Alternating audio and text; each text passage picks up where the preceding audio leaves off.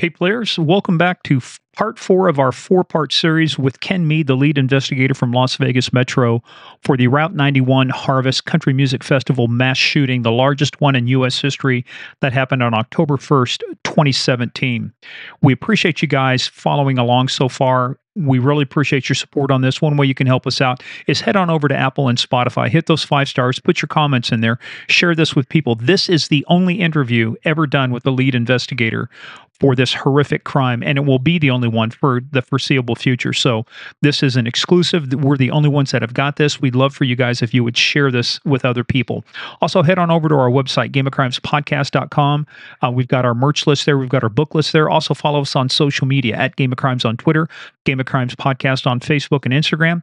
Also, go to Game of Crimes over on Patreon, patreon.com slash Game of Crimes. We have a lot of premium content there in addition to our free content we have here. Also, Game of Crimes fans. Go to facebook.com, type in Game of Crimes fans. Our favorite Mafia Queen, Sandy Salvato, is running that group for us. We have a lot of interesting discussions there. But let's get back. This is part four, the final part of our four part series of our interview with Ken Mead, the lead investigator for the Route 91 Harvest Country Music Festival, the largest mass shooting in U.S. history.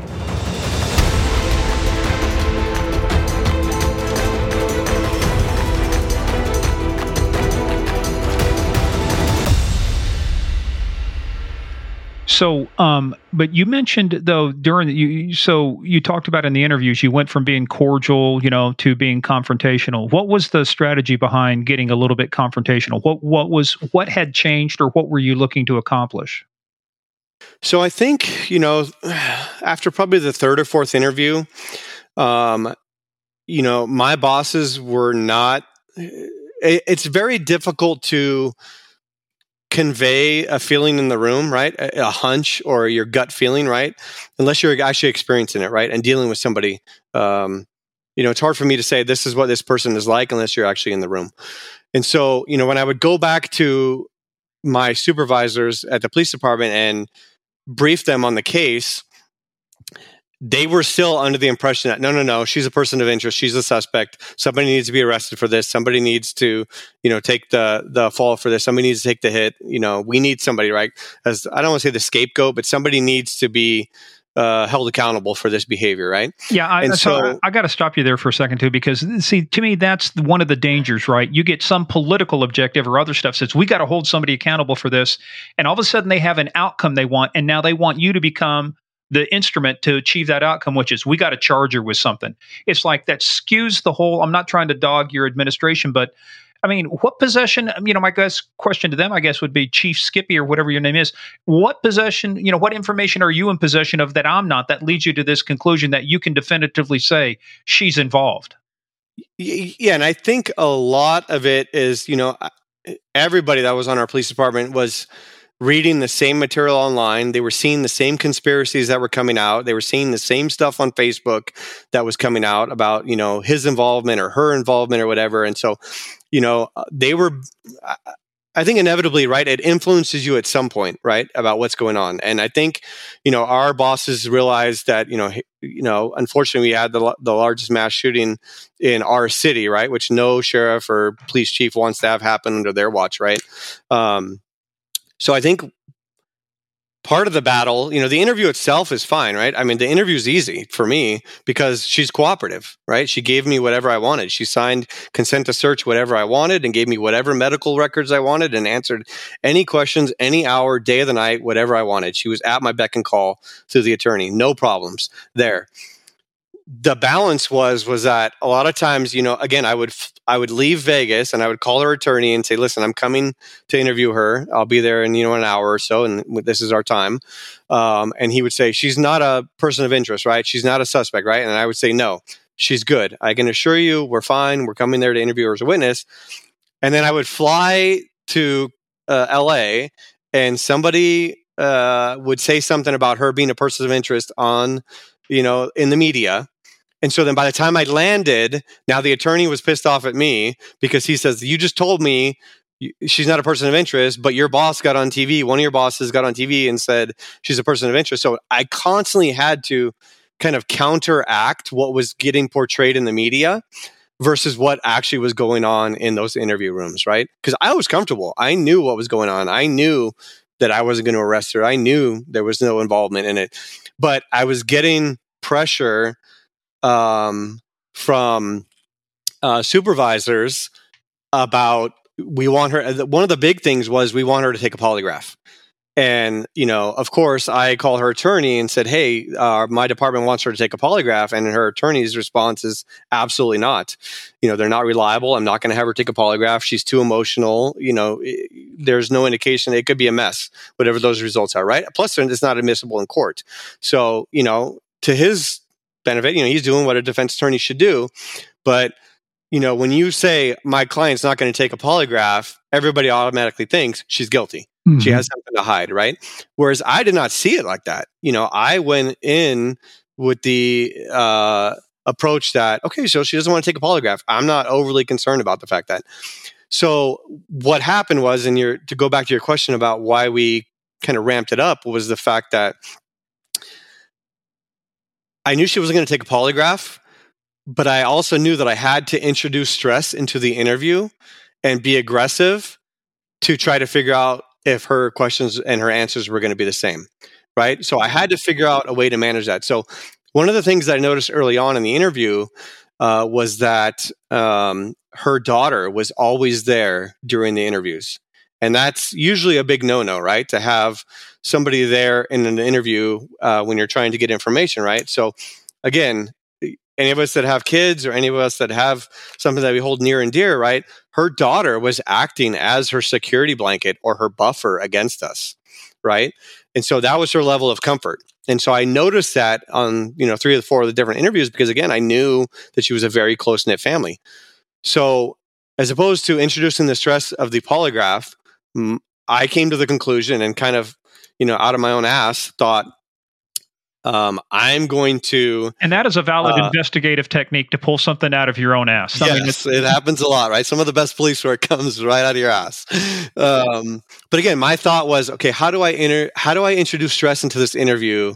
Uh, you know, to figure out if she's going to still uh, continue on that same course. So, um, I called her attorney and I said, "Listen, I am going to," and I had never raised my voice to her. I had never cursed at her. You know, I had never done anything outlandish uh, you know, I'd never thrown a telephone book or slammed anything down on a desk during the interviews with her. Um, but I told her attorney, I said, listen, my bosses are giving me pressure. I have to figure out a way to introduce stress into this interview. So I said, listen, I'm going to go in there. I'm going to scream and yell. We're going to make a massive deal. I'm going to curse at her. We're going to escort her daughter out of the room. We're going to rip that band aid off. You know, we're going to rip that security blanket off um, and see how she reacts to it and then I'm going to answer some, ask her some very difficult questions and see, you know, if her response is the same, right? I want to see if she's answering the same way, regardless if they're stressed in the interview or not, right?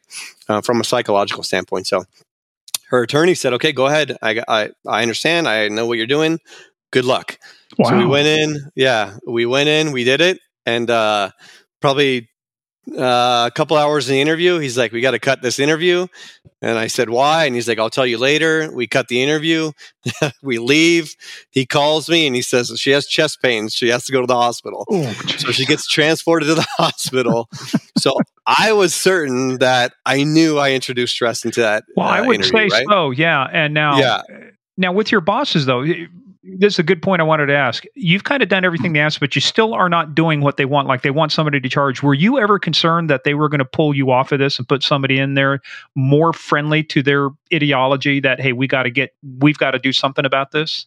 No. And I think uh, for two reasons. One, um, I had a very good reputation as being a good investigator on the department. So I think they gave me a lot of leeway.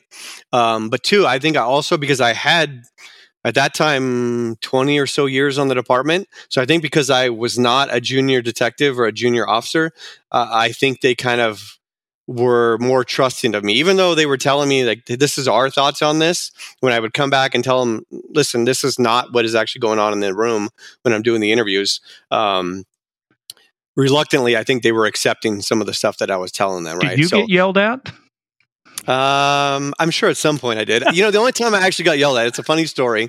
Um, so uh, you talk about pulling uh, uh, myself off the case or getting pulled off the case. So the initial FBI agent that I was uh, dealing with from Vegas that we were going out doing these interviews with, um, he uh, had his normal robbery duties, so he got pulled off the interviews at the very end, and I was working with the FBI LAX agent at the airport, and um, you know, she was a relatively new agent at the time, so she kind of defaulted to me as well and let me lead the investigation and let me lead the interviews. Um, but at the very end, I had flown back, and it was maybe after the fifth, fifth or sixth interview. But one of the FBI uh, assistant special agents in charge, so second in command at, at the FBI Las Vegas field office, uh, pulled me aside and he said, "Hey, Ken, um, I'm going to send out." Uh, our best in- interrogator from Vegas uh, to go out with you and I don't know if it was maybe he didn't trust the results that we were getting, or he wanted to try to switch it up, or I don't know what the dynamic was. Uh, but he pulled me aside and jokingly, because he was a, actually a really good guy, um, he pulled me aside and he's like, "Hey, I'm going to send uh, this other agent out with you," and he says, "I'm going to go out and give you one last shot at this." And he's like, "Don't fuck it up." So this is the only time he ever yelled at me, and it was jokingly. Um, but you know, I think that they felt like maybe they wanted to switch it up. And by that time, the FBI Behavioral Analysis Unit had got involved. But you know, to me, there, I came. So, what was the BAU, the Behavior Analysis Unit? What was the BAU's view of the girlfriend about her, uh, you know, truthfulness, uh, deception? You know, uh, did it jive with your view of her? It did, and so, uh, and this goes to kind of how my career ended, which uh, uh, you know benefited me, is that, and I think having the background in psychology, I kind of knew, and we had worked. You know, I, I, spoke earlier about our two officers that had been ambushed and killed here in Vegas. We had worked with the FBI Behavioral Analysis Unit on that case as well, and they did a big workup on that, a case study on that case as well. So I had already had experience working with the FBI Behavioral Analysis Unit. Um, and it was one of my goals in my career was to go back to the FBI Behavioral Analysis Unit and get certified as a threat management coordinator, which was a very rare thing for a local law enforcement officer to be able to do. Um, so when we were dealing with the FBI Behavioral Analysis Unit on the October 1 stuff uh, from Mandalay Bay, um, they had already worked with me. So they had already, I think, trusted me. And so when we were briefing them prior to the interviews on, hey, we had done three or four interviews before, they trusted, I think. I, I, got the impression that they trusted the interviews that we had already done before. And we had asked a lot of the questions, gotten ahead of a lot of the stuff that they had already wanted on that sort of stuff. And so when they came in, they were really just kind of circling back and kind of rehashing some things and really fine tuning some of the uh, kind of psychological autopsy that they were trying to do on him um, to try to get a report out, you know, based on this. So, um, you know, again, kudos to them. They were great. They did not step on toes uh, when I was there. Um, you know, they were really kind of passively. Uh, collecting information as we were doing our interviews. Um, they were not in there, you know, kind of trying to uh, push us out of the way or nudge us out of the way as well. Um, they were very good to work with. Um, and again, I think they really defaulted to a lot of stuff that we did. So when we went back out for one of the final interviews, and they had sent this other FBI agent, you know, who had, uh, you know, was supposed to be the best investigator in Vegas, uh, the best FBI agent interrogator. You know, we went back out. We got the exact same answers. There wasn't really any any benefit for him to come out. Uh, from the previous uh, FBI agents that had gone out. And so when we came back, the special agent uh, in charge or the ASAC in charge said, Hey, you know what? Great job you know, we didn't get anything else by sending this other guy out. So, you know, again, I was fairly confident that what we were doing was the right thing uh, in dealing with this uh, with his girlfriend. Yeah, because the Bureau, I mean, a lot of people don't realize they think when you say BAU, Behavior Analysis Unit, they think of one, but now they've broken up into, they've got, I think, five or six different ones. And I think BAU 3 is the one for adults. There's one for kids. There's one for, you know, they've got kind of specialties. Which one, which one were you dealing with from this standpoint? Yeah, so BAU 1 is for terrorism and targeted violence. So, yes, we dealt with BAU 1. So, um, you know, they came out and then, like I said, they were great to work with and we'd worked with them in the past. Um, so yeah, they, I mean, they kind of circled it back and, you know, kind of cleaned it up for us a little bit at the very, very end. Cause, you know, by the time we finished all the interviews, we realized we weren't going to get that smoking gun. We weren't going to find that manifesto. We weren't going to find that, you know, this is exactly why he did this, right? A lot of the things are what's called autogenic, you know, where he's kind of motivating himself to whatever he's doing uh, and why he wants to, you know, only he really knows the motivations for why he's doing this. And we really didn't find anything externally that was motivating him to do this. Um, and so, again, I mean, the, the FBI really cleaned it up for us um, uh, on the behavioral analysis side and put out their own report. Did this POS have any contact with the girlfriend while he was at Mandalay Bay? Was there any communication? Yes, quite a bit.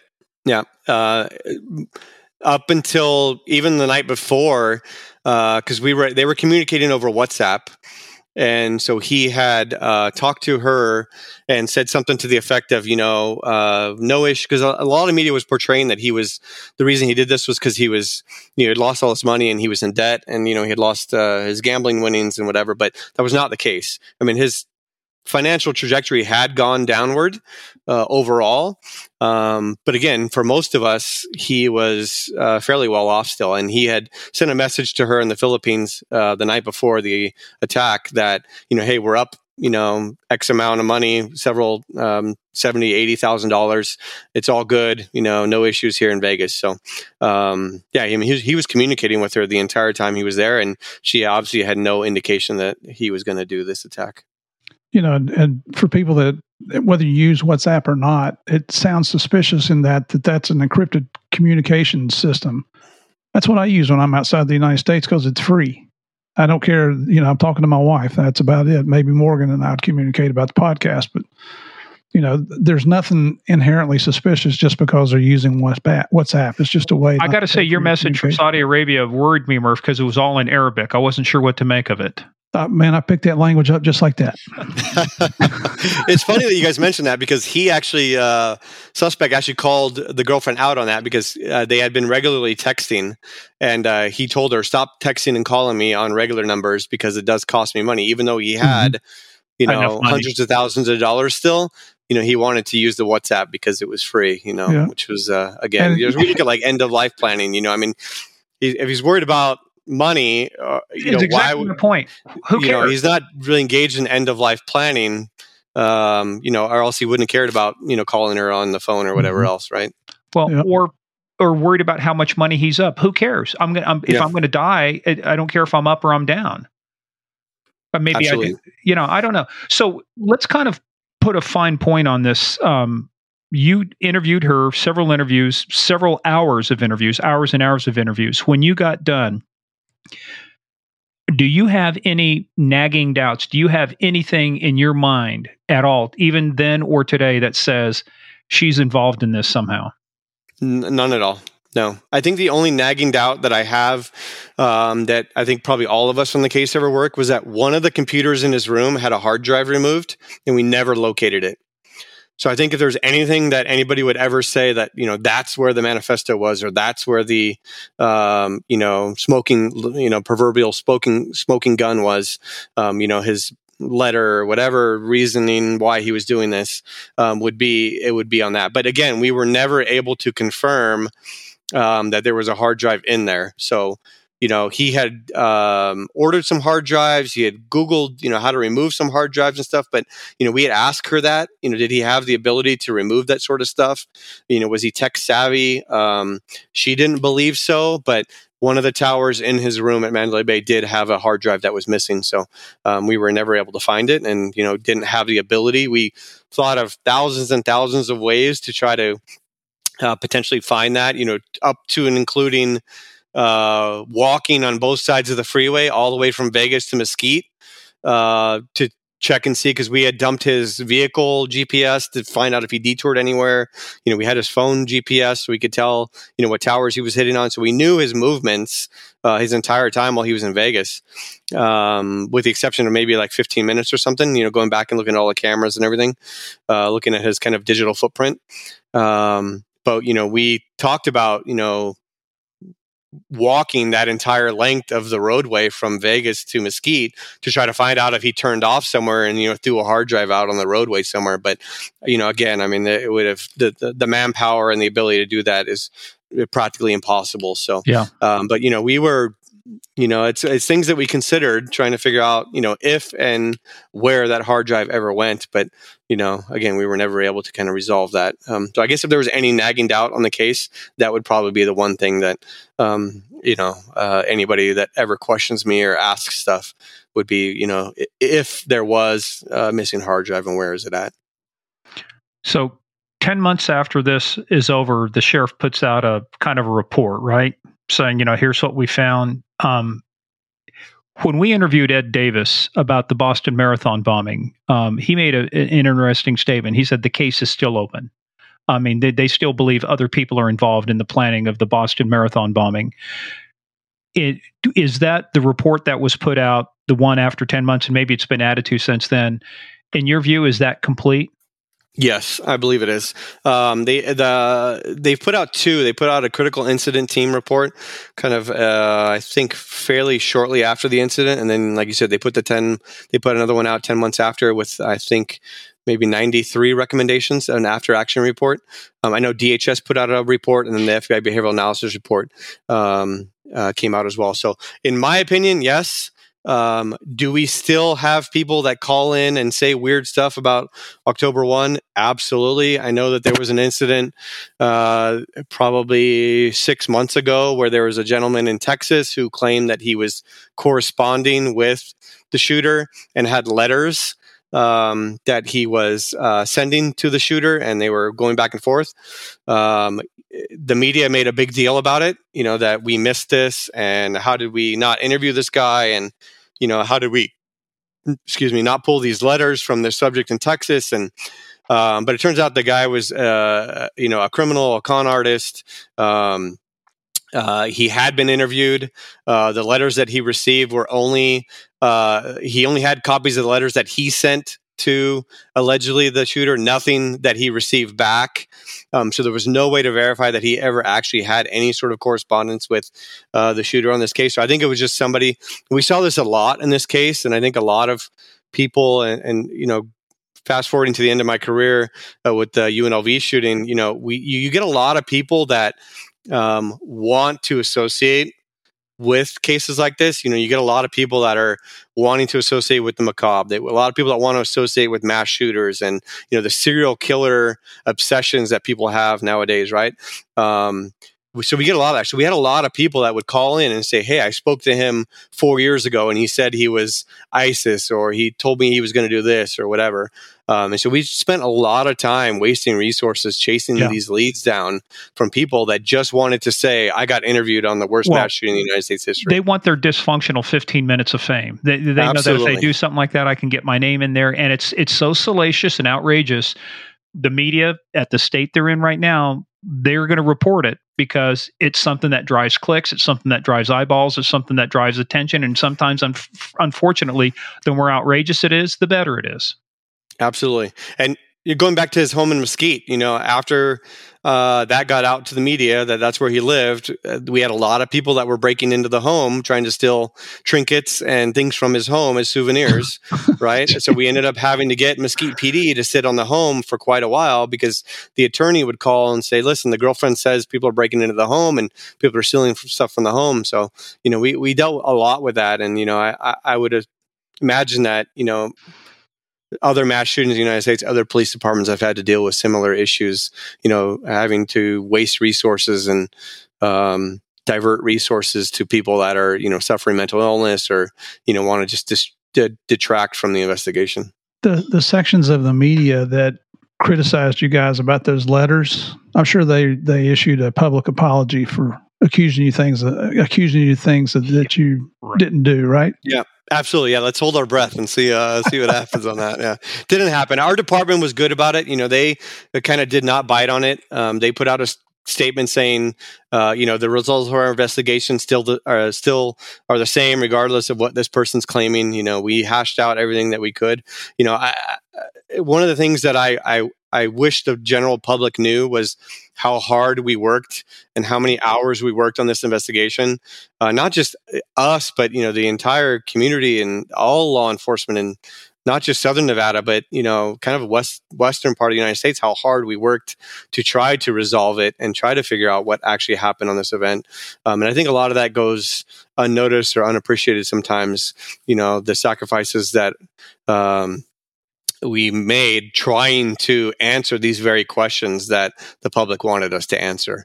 Because um, you know they're not aware of the nuances of the case and a lot of times you know it's law enforcement sensitive and they're not privy to a lot of the things that we're trying oh, no, to no, do no, just get on twitter. I can find you 10 experts right now on twitter or x or on facebook. They know everything. They know what you guys did wrong and boy they absolutely. love this case. Well, yeah, and, and, you know that's what makes game of crimes here just a little bit different because rather than morgan and i sitting here pontificating what happened in Vegas. We got the man that led the investigation on here telling us what exactly happened. And and I love the fact that you brought the brought out that the public was participating because I when we were doing our reading getting ready for today's interview, I read that they collected so many pints of blood that they didn't need them all in Vegas for all the victims of the shootings. And I mean that's kind of unheard of now that the community comes together like that. Yeah, so Vegas is a very transient community, right? You have people from all over the country that end up here, and I mean, you have very few people that are, you know, Vegas locals. Um, but I can say that you know the the amount of community support that we got, and not just after the event, but you know during the event, the amount of people that you know tried to triage victims that were shot, the amount of people that transported victims to private uh, to hospitals in their private vehicles was amazing. I mean, the the community bond that came, you know, I, I'd been in Vegas since 98 and it never really felt like a community. Uh, you know, unfortunately, you know, the tragedy has brought everybody together. Um, but I, I, you know, the, uh, the outpouring of support, and I think generally our police department gets a ton of support. You know, we don't have a lot of the problems that other cities do um, in dealing with community members and dealing with community as a whole, right? With community relations. Uh, the outpouring of support that we received, I mean, we never, you know we never had to want for food. Um, we had so much food. We had so many uh, people coming to visit so many people thanking us. You know it was amazing the outpouring of support that the community gave not just to law enforcement but to the hospitals and the nurses and you know everybody that was involved in you know being a first responder or being um, you know community support groups or mental health groups. Absolutely amazing and it still continues to this day. Um, you know we still have resources that are available with the uh, Vegas Resiliency Center that's still that's still open to this day. That you know ended up supporting our UNLV shooting that we had several weeks ago as well, right? So it continues to support our community, and you know our department, um, you know, is obviously extremely grateful for the support that we received during that time. Well, not only all those heroes that you just mentioned, but the uh, the, the stories that you read about people who were there I think I read one story. There was a, a, group of San Diego cops off duty there. Had gone got it right. The, yeah, got it right here. Festival. I was pulling it up. You've got San Diego. You've got Rhode Island State Police. You've got the U.S. Army National Guard, the U.S. Navy, the Marine Corps at Camp Pendleton, an Army soldier, even uh, Trooper Ross Woodward, a British soldier from the First Queen's Dragoon Guards mean, you had people, I mean, cops are cops, first responders. I mean, mm-hmm. you got people running from gunfire and people running towards gunfire. And a lot of the cops, I even, you remember uh, the other half of Big and Rich, guy named uh, John Rich, the country singer? Um, they they actually had the, he actually had a weapon and but when stuff was going down there's a guy came over to him so i had a weapon said he might have that weapon i'm an off-duty cop and that guy took up point and protected everybody else using john wow. rich's weapon yeah. yeah, there's a lot of there's a lot of stories like that. When I teach, you know, a lot of people come up and you know say, "Hey, we ask officers for weapons." You know, obviously you had a lot of off-duty uh, military there. Um, you know, it's hard to equate what you know the crime scene photos and what you see there. I mean, it's not police work; it's war. Mm-hmm. You know, and so you know you have a lot of these uh, people that were at the concert that were in the military that you know experienced that in Iraq and Afghanistan, right? So you know they go right back into that kind of role of you know being a first responder on scene, regardless if it's official or not. But you know we saw a lot of that. Um, again, people just trying to help everybody out with stop the bleed and you know getting people to the hospital. So yeah, it's amazing to to see what um, that community did for each other at that festival. It's there. I read one article where even a, an assistant scoutmaster for the Boy Scouts of America was there, and he was awarded um, something from the Boy Scouts of America afterwards because of the bravery he showed and the assistance he provided to other people that had been wounded and trying to get people to safety. And you know, uh, we tend to always focus on the negative crap, you know, and what's going on rather than looking at you know the heroes out here people who are still willing to sacrifice their lives for other people you look at some of the photographs of this shooting, and you see guys using uh, their own bodies to cover Yep. presumably their wife, their girlfriend, maybe a female family member, trying to protect them so that if if a bullet did come down there, they would get hit first and you know hopefully save the the person that they're trying to protect. It just reinstates your hope in mankind. You know that the world's not full of hundred percent of shitbirds. You know there are still a ton of good people out there that don't seek attention. They just respond when the need arises. Yeah, and I got to tell you, and I don't, I don't think it was really based on Las Vegas, but I got to the point, you know, Murph out here, things were going on, things were getting more dangerous in DC, and I made some decisions a while back, not just from a weapon standpoint, but in my vehicle, wherever I go, I've got, um, uh, you know, I've, I've got stuff just you know for inclement weather and stuff but i've got a fully stocked first aid kit and i have a gunshot kit too so i've got stuff in there for seals for chest wounds for stuff like that because that's to the point you know you never know you never know what's going to happen and when it's going to happen. And I just made a decision here a while back. Said, yeah, you know, when the music stops, I'm not I'm not going to be the one left without a seat. Not not only from a self defense standpoint, but from an ability to provide, um, you know, care to somebody else. I mean, so that that includes carrying tourniquets. You know, that's the anymore now. It's like tourniquets have saved more lives of cops than um, you know many other things. Simply because we talked to Claudia Claudia Apolinar. She was the deputy sheriff in L.A. that got ambushed, and her partner got shot. She got shot in the face down at the metro station. Saved his life putting a tourniquet on. You know, it just. Yeah. John Mattingly in Louisville, Kentucky, after he got shot in the Breonna Taylor case, was tourniquets what saved him. Yeah, and that that was painful too. You talk about where they put that on his leg up near the family jewels. I mean, that mm-hmm. was like he was that's that hurts. But hey, let's bring this to a close because we want to talk about the way not the, not the case that ended your career, but the case you ended your career on, as you said earlier. Um, big difference. Big difference, right? Uh, but let's just put a final. Uh, nail in the coffin, you know, a stake in the heart of stuff. Um, let's just, for all the conspiracy theorists out there, give us your top you know three to four absolutes about this case and you know just knock down all these conspiracies. Yeah so i mean 100% one shooter in the room by himself no doubt. Um, killed himself you know revolver uh, into the mouth out the back of the head uh, no doubt whatsoever. No known association to any sort of terrorist groups. Um, you know known known motivation why he actually did this. But again not multiple shooters. This is the one thing that i hear about not multiple shooters. Uh, you know i've heard conspiracy theories about it, was a cia gun op gone bad and the saudis were involved in all this nonsense right? I mean none of that stuff right?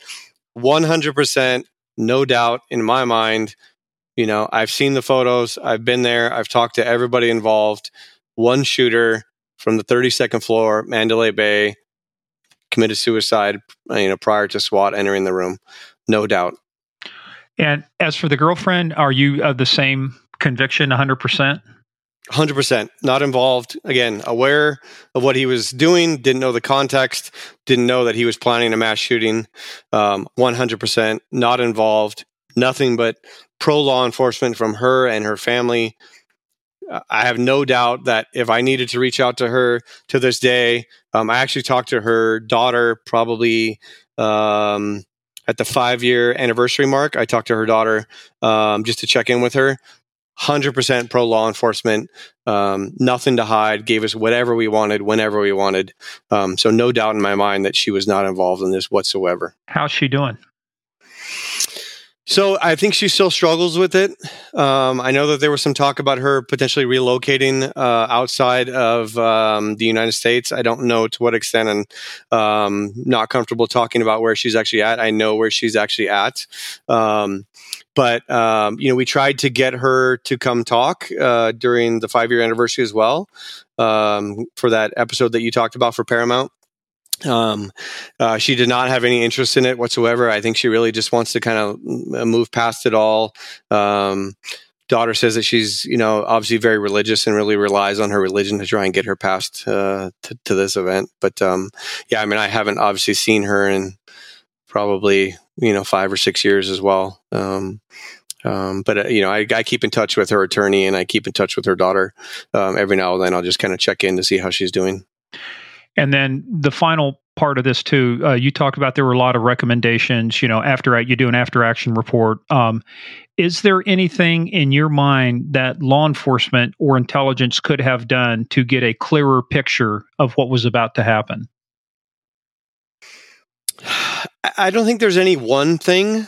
Um, you know, I, I think uh, as a general rule, I mean, it's the old adage to see something, say something, right? I mean, if something doesn't feel right, we want you to report it to law enforcement. You know, give us the opportunity to take a look at it. Um, you know, if we don't have the chance to try to uh, mitigate it or interject ourselves into the uh, situation, then there's no way that we can potentially prevent it. Um, you know, I, I, think it takes everybody to be involved, right? I mean, this incident obviously occurred at Mandalay Bay. Um, you know, we really rely upon uh, hotel security. Um, there have been some fairly substantial changes that have occurred um, related as or as a result of this event. You know, related to security in casinos and things. Um, but again, I, I think it's just the old adage of see something, say something. I mean, if something doesn't seem right or doesn't feel right or it's off, even if it's a family member, um, you know, it doesn't necessarily mean that we're going to come in and start arresting people, right? Um, you know, sometimes some people just need some mental health treatment as well, right? So it's, I think law enforcement is really getting away from the old adage that we're going to arrest ourselves out of some of these problems. And, uh, you know, that's not the case anymore. So I think people are worried about that, especially when they're potentially reporting on loved ones, um, that that's going to be the approach that we take in law enforcement. And, uh, you know, it's certainly not the case in Las Vegas. Yeah, you can't you can't if you don't say something about it and it's anymore it's not if you see something say something it's if you see something send something. There's a proliferation of way to leave tips and do other stuff. Um Absolutely. Yeah, so let's do that. Hey, so I know let's um let's now close out your career. Let's we're going to end your career for you now. We're going to first be good. We're going to end your career, but but again, you know, we, we as as as it goes the thing, we have a little jokes. You know, we have a little fun here, but we, we're deadly serious about this. And um, you're you're basically two to three days away from retirement. I mean, you've survived a lot of stuff, and then you've got another mass shooting to deal with. Yes. So walk us through it. I mean, you, you, it's it's like what goes through your mind? Are you thinking, "Oh my God, I hope it's not a Mandalay Bay all over again," or? Well, so I um, so my last you know four years of my career, I was uh, the program coordinator for our threat assessment program. So we were really focusing on um, trying to identify people that were on this pathway to violence, um, that were exhibiting these concerning behaviors, and really trying to off ramp them, right, and try and get them off. You know, they're wanting to commit a mass shooting or mass stabbing or mass attack or terrorism, whatever, right? So we have a you know a, a very uh, robust, well respected program uh, at Las Vegas Metro uh, for threat assessment. Um, so that was my last four years, right?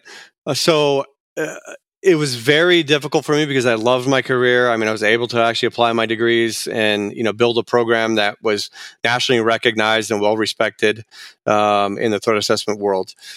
So, um, you know, fast forward to the UNLV shooting. Uh, ironically enough, uh, I had essentially processed out I had turned in my rifle. I had turned in my helmet. Uh, I had my handgun and I had my ballistic vest still, right? Because you never know. So I figured, well, I'm going to keep what this still. Clint Eastwood line. I got the badge. I got the love, and I, I, got the badge, the gun, and the love of Jesus in my pretty blue eyes. Yeah, that's, that's all you pretty, left. pretty much what it was. So, and I, I had my, um, I had my FBI car that I, you know I was able to keep still towards the till my last day. Um, so I was, uh, I was set to have a retirement ceremony on a Wednesday.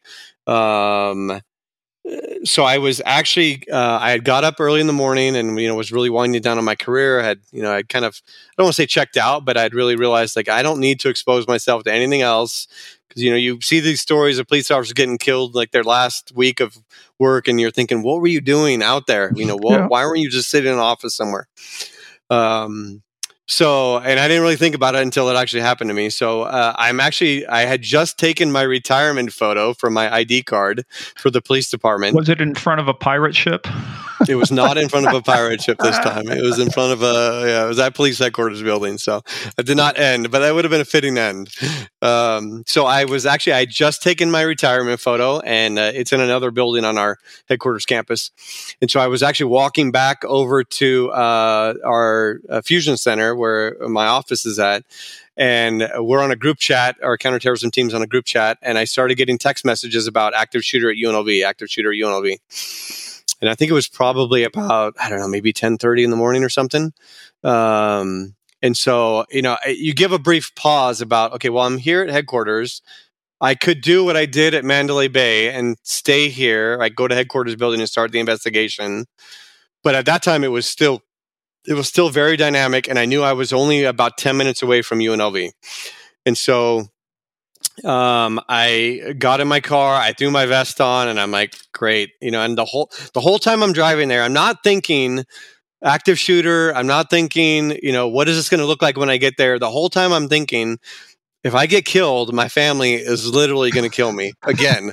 if I get hurt, you know, as I'm driving to UNLV. So, you know, I'm rolling code three to UNLV. I knew uh, we had been working some stuff on campus and you know we had been building unlv's threat assessment team. They have a threat assessment coordinator now so we've been really working with her quite a bit uh, to try to get her up to speed to build their capacity at unlv and in the kind of university system in southern nevada. So i'm driving there and i know i have to approach from the strip side because uh, if i approach from the uh, east side of campus, it's going to be on Maryland Parkway and it's going to be blocked. So I knew everything, everyone's going to come there and, you know, block up the cars and nobody's going to be able to get there. So I end up coming uh, from the west side of campus through some service roads because, again, I had just been on campus working some other stuff. So I was familiar with how the service roads work. And we forgot to put in context everybody. This was December sixth of twenty twenty three. I mean this yes. this is this is on the day that we're recording this. This is little just a little over a month ago, maybe five weeks ago when this happened. Yeah. So and, and I had, had set to have my retirement celebration on the thirteenth, so a week away. Um, so I only had one, two, three, I only had four working days left, essentially. Um, so I'm I'm headed to UNLV. I'm rolling, you know, lights and sirens, code three. I throw my vest on. I have my handgun. You know, I put a couple mags on my belt just in case. Um, I end up jumping in behind a patrol unit that's getting on campus right about the same time as I am. We're screaming through campus. I mean, probably doing 80 on streets we should not be doing. And it's it's surreal to me because I'm driving on campus and I'm seeing students walking there and they have no idea what's going on several hundred feet away from where they're at.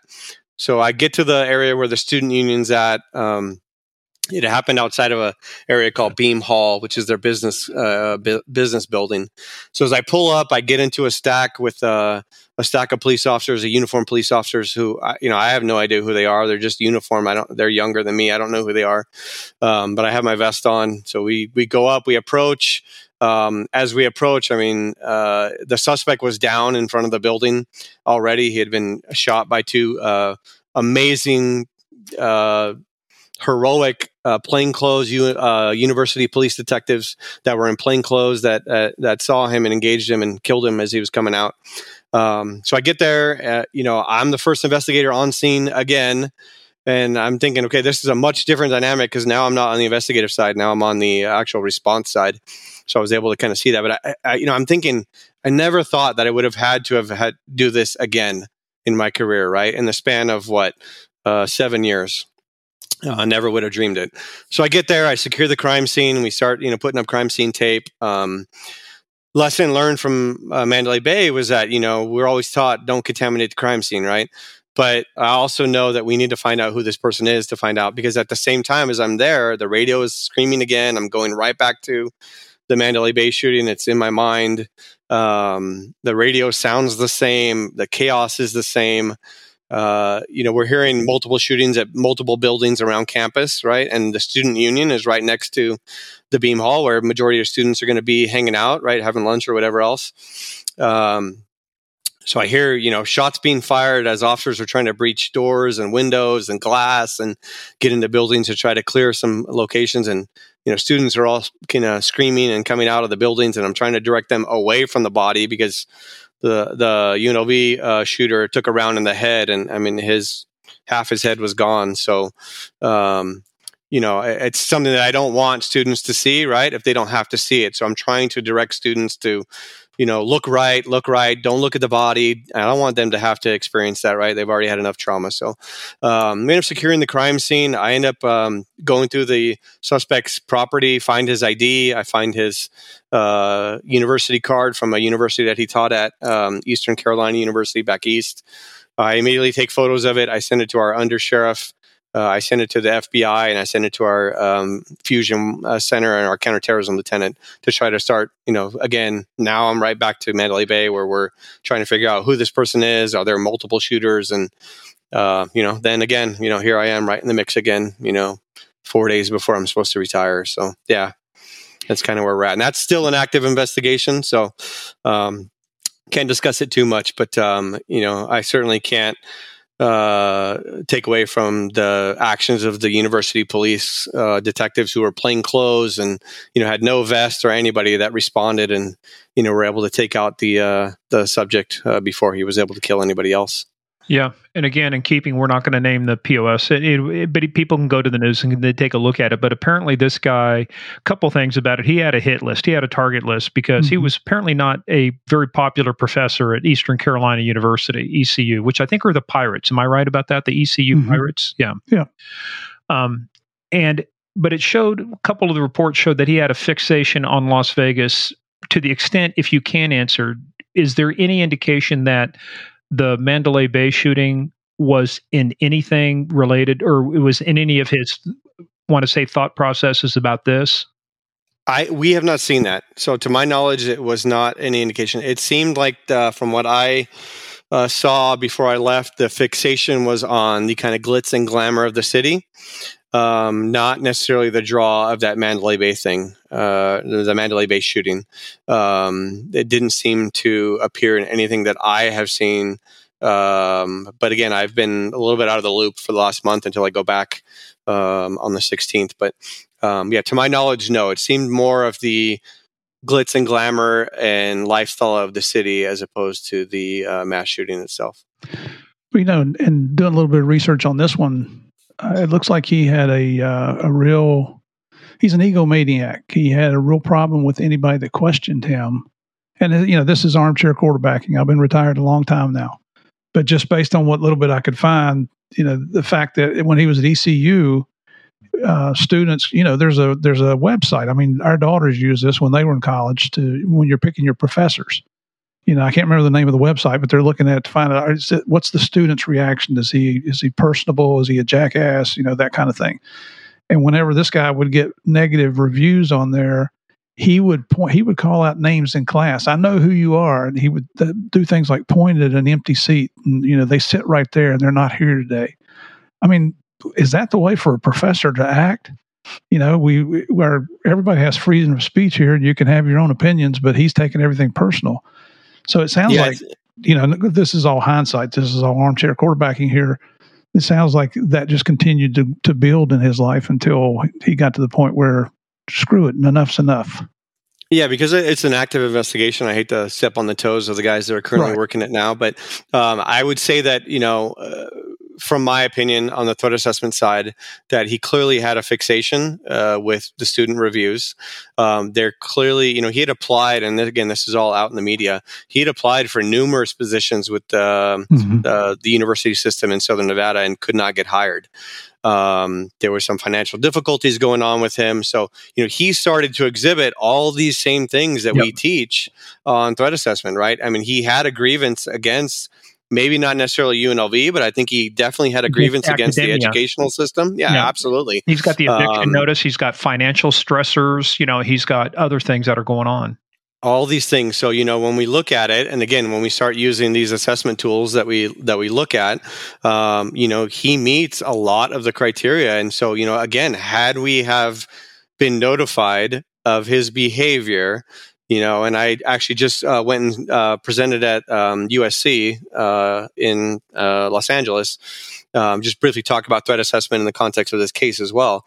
Um, you know he meets a lot of the criteria and you know the question is is that would the universities have caught on this, right? I mean, somebody that's applying so many times to a university and not getting accepted, you know, does that cause any bells or whistles to go off uh, where somebody should say, hey, should we maybe take a look at this person?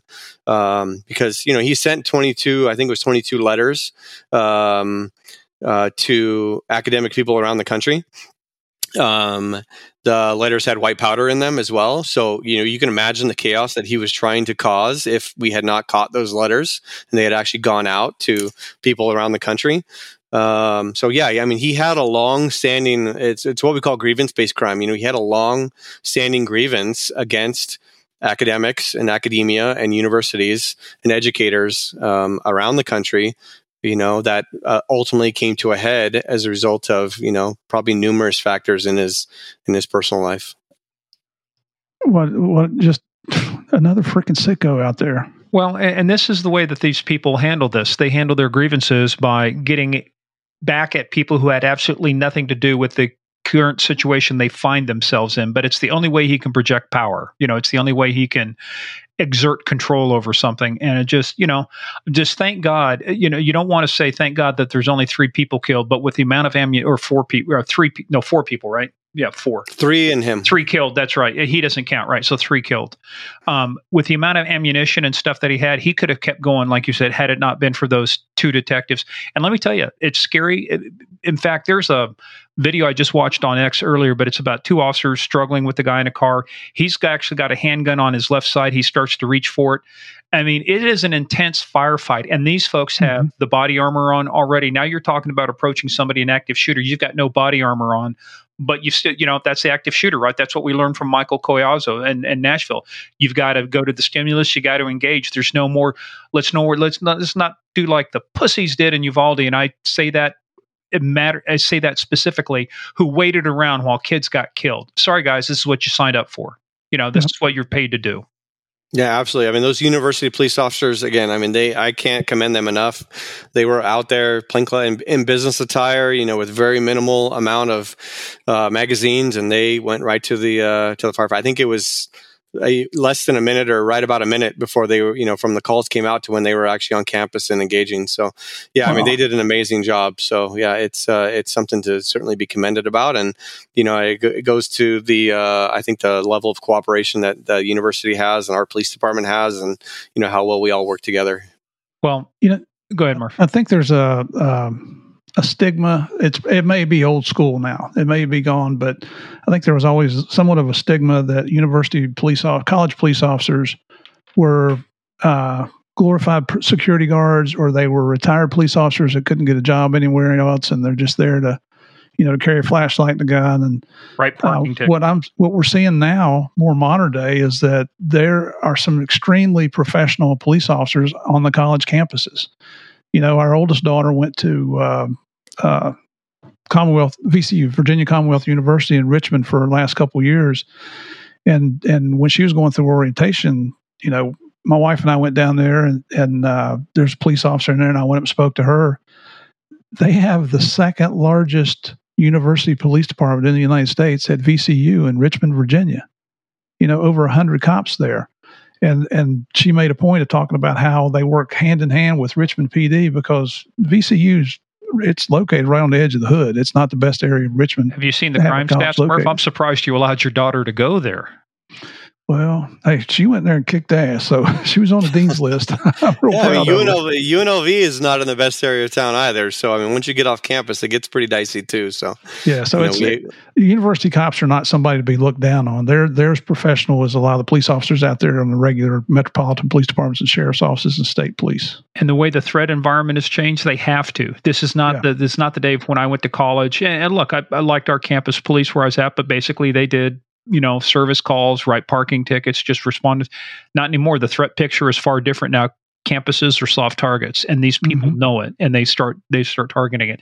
Wait, look, let's let's bring this to a close. Um, but well, let's end up with some final thoughts. So, um, you know, you when you look back on uh, Mandalay Bay and you look on anything, um, what in you know, as you take lessons from that, what for you is the biggest lesson you're going to take away from that as you go into your new roles and as you start using, you know, applying your old your skill set that you have and stuff? What's what are a couple of the things for you? How has this personally affected you? You know, and, and what do you take with you out of this into your next job? Yeah, so I, I think personally, um, it's a very specific thing. You know, I there, obviously we all have trauma, right? As we go through law enforcement, and you know, it's kind of cumulative, right? It builds upon uh, all the different cases you see and all the horrible stuff you see in law enforcement, and changes who you are as a person. Um, I know for me, you know, I will go into a crowd if it's Disneyland or a Vegas Golden Knights game or wherever it is, and I will see that one person that looks like the shooter, and I'll say, "Man, that looks just like him," and I know that that's a result of psychological trauma of having to have dealt with this guy for so long and have you know have it consume so much of my life um, during this case right? So i know that that's still a remnant right? And so i'm aware of that you know um, it's just something that happens right? I, inevitably i see it and somebody looks like the bad guy and it it takes me right back there. Um, I, I think for my new role right um, which you know uh, is going to be a very similar type dynamic, but which is a different agency. Um, I, I, cannot stress enough the value and it's really a massive paradigm shift in law enforcement that you know these people that are engaged in these acts they exhibit behaviors. You know some of this stuff is preventable.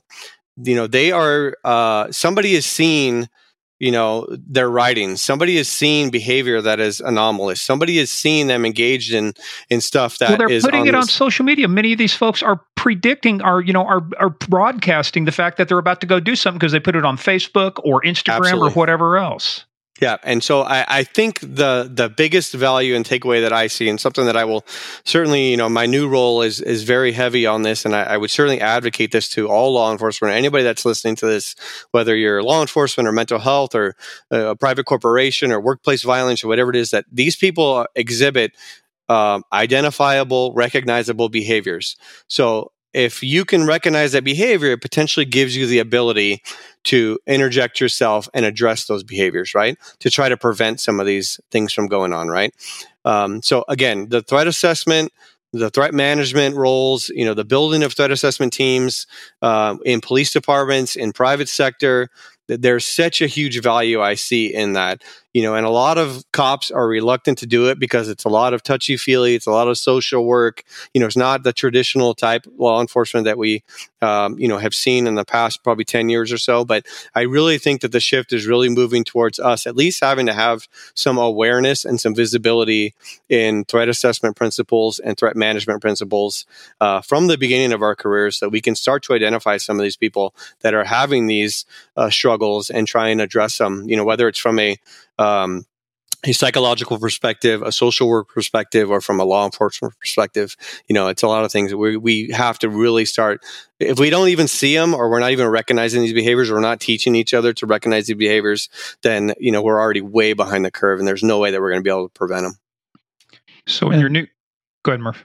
I was, I was going to say that for our listeners, that's, that's coming from someone who's gone through it, who's been there and done that. That's not, somebody like me sitting back armchair quarterback well this is what i think. That's what this is what should happen. This is from somebody that's actually experienced the worst mass shooting in the united states was the lead investigator and then just a few days before retirement has to go through another mass shooting event there in las vegas. So you know the words of of uh, the words of your experience carry a lot of weight and you're exactly right. People ask me all the time what are we going to do about these mass shootings? I don't know I've been retired too long. I don't know how to handle this. So thank you for saying that. And there's one other thing I wanted to point out that um, you were very reluctant to take credit. You you didn't want to toot your own horn, but every cop I know, and I would have been guilty of this when that when that call went out for the Mandalay Bay shooting, and I had scrambled out from home, I would have scrambled right down to the shooting site because of your experience and your forward thinking abilities you knew where you needed to be. And that was the right call to get things going because you knew what was going to be expected. You knew they were going to have more than enough help down there. I mean, even when we talked to uh, Deputy Chief McBride there about the shooting, but they had over 300 police officers from, you know, 100 at what people were showing up from, you know, two states away. It seemed like. Yeah, it was it was outrageous because that's what cops got, cops run towards the sound of the bullets. That's or the gunfire. So you know, I want to toot your damn horn for you that you made the exact right decision because somebody had to take control and get control of that chaos. And even then, you admitted it, it's 48 to 72 hours before things calm down to where you know you could talk to somebody without pandemonium and chaos taking over. So it's it's uh, and I'm I know Morgan's going to close it out here, but I just want to say thank you very much for coming on um, and being honest and giving us as much information as you could. Uh, thank you for your service to the people of Las Vegas, and and you know, as a true patriot and hero, you're not giving up just because you retired. You know, I like to say, just because we retire doesn't mean our oaths expire. And we're seeing that you're getting ready to move on. And we can't tell everybody where you're getting ready to move on to. Maybe we'll once one day once you move there but it's coming up pretty quick. Uh, so just I, I, can't thank you enough for the service to your community to our country um, to your family um, I hope you're going to be in a safer position, you know, so your family doesn't have to worry so much about you. Yeah. Speaking of being in a safer position, will you be carrying a gun in this new position? I will not be. No, I will be a civilian, and I will be. Um, I'm trying to dance around it a little bit. Uh, I will be in. I will be responsible for uh, terrorism and targeted violence prevention. So I will be more on the preventative side as opposed to the operational side. So again, very similar uh, skill set, but um, just for a, a different, uh, much larger agency. Well, because I was going to give you a piece of advice. Next time, have a go bag packed with clean shorts, clean socks. yeah, yeah. It's funny because we uh, we we talked about that several times in our unit, and uh, yeah, the guys give me shit about about that. Um, but yeah, we had to end up uh, tra- uh, trampling down a, a, very seedy street in LA to try to find a toothbrush that night. The first time we got there, but lessons learned. Uh, but you know, again, I I hmm. appreciate you guys letting me on and you know sharing my story and. Uh, you know, Steve, in hindsight, you know, I was very blessed to have wonderful cases and wonderful opportunities to to serve Vegas and serve uh, the United States uh, on with both Metro and uh, the FBI side. So um, yeah, I mean, I, I, I was blessed. I wouldn't change anything in my career. I loved taking the high profile cases, and I, I, I, always enjoyed the challenge of of trying to resolve them, uh, you know, with an arrest or whatever else uh, needed to be done on the case. So, well, I thank you for that. No, excellent job, and, and just uh, one final shout out to to your cousin Bruce Gentner Bruce, we love you, brother. Thank you for the introduction here. Yeah, Bruce, make sure you clean your shorts. We're going to have you on the episode here pretty soon. So hopefully, Bruce will give me a shout out when he's on, and he can reciprocate it for me. There you go. This, Talk, is, us, can, this is us saluting you. Thank you, Great sir. work. Don't go anywhere. You guys hang on. Everybody else, stay tuned for the debrief.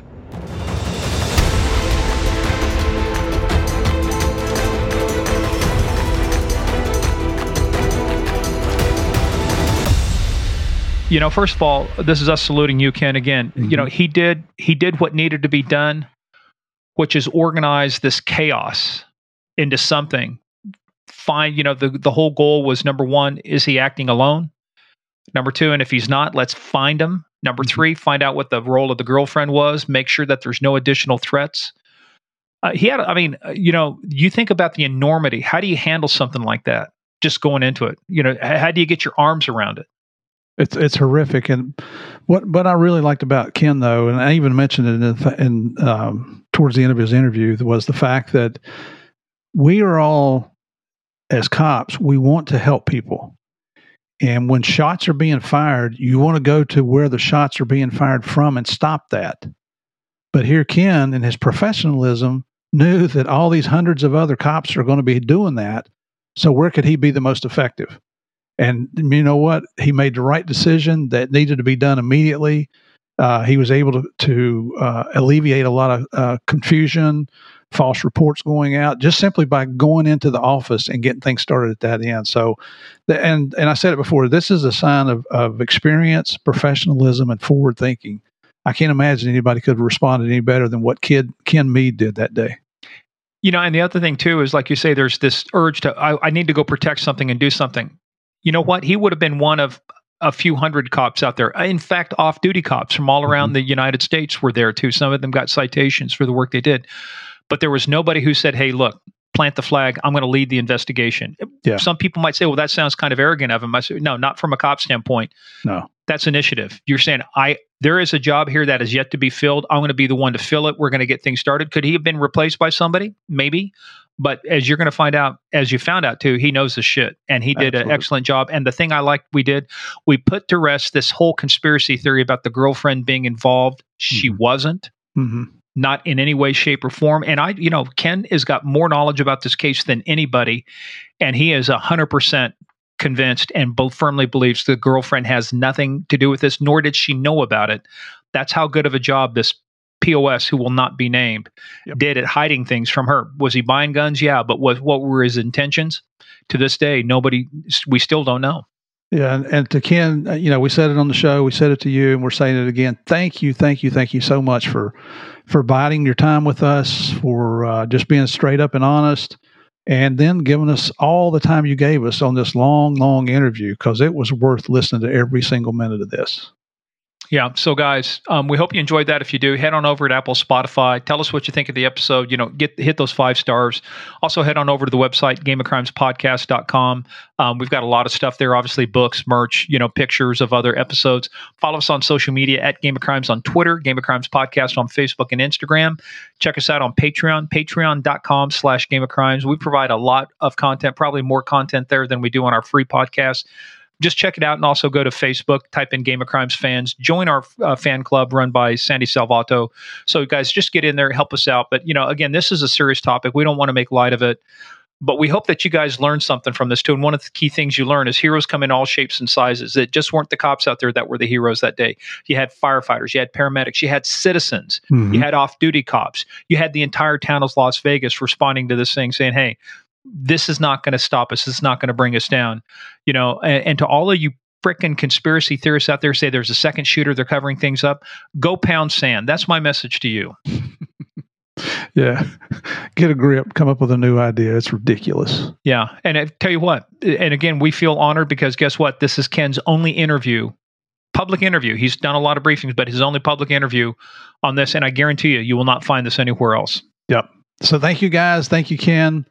Um, tell your friends about us. You know, bring them in, give us a listen, see what you think. We're open to all comments, so please let us know what you think about the episode. If you think we said something wrong, or or you think there's another conspiracy, let us know.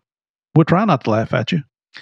Yeah, I'm I'm I'm I'm out of the I'm I give zero fucks anymore about all of these conspiracy theorists. I've I've I've you know used my allotment of those. But hey, guys, let's just bring this to an end. So we hope you're enjoyed this just from the standpoint of learning. And thank you guys once again. As you understand, this is truly the biggest, baddest, most dangerous game of all the Game of Crimes.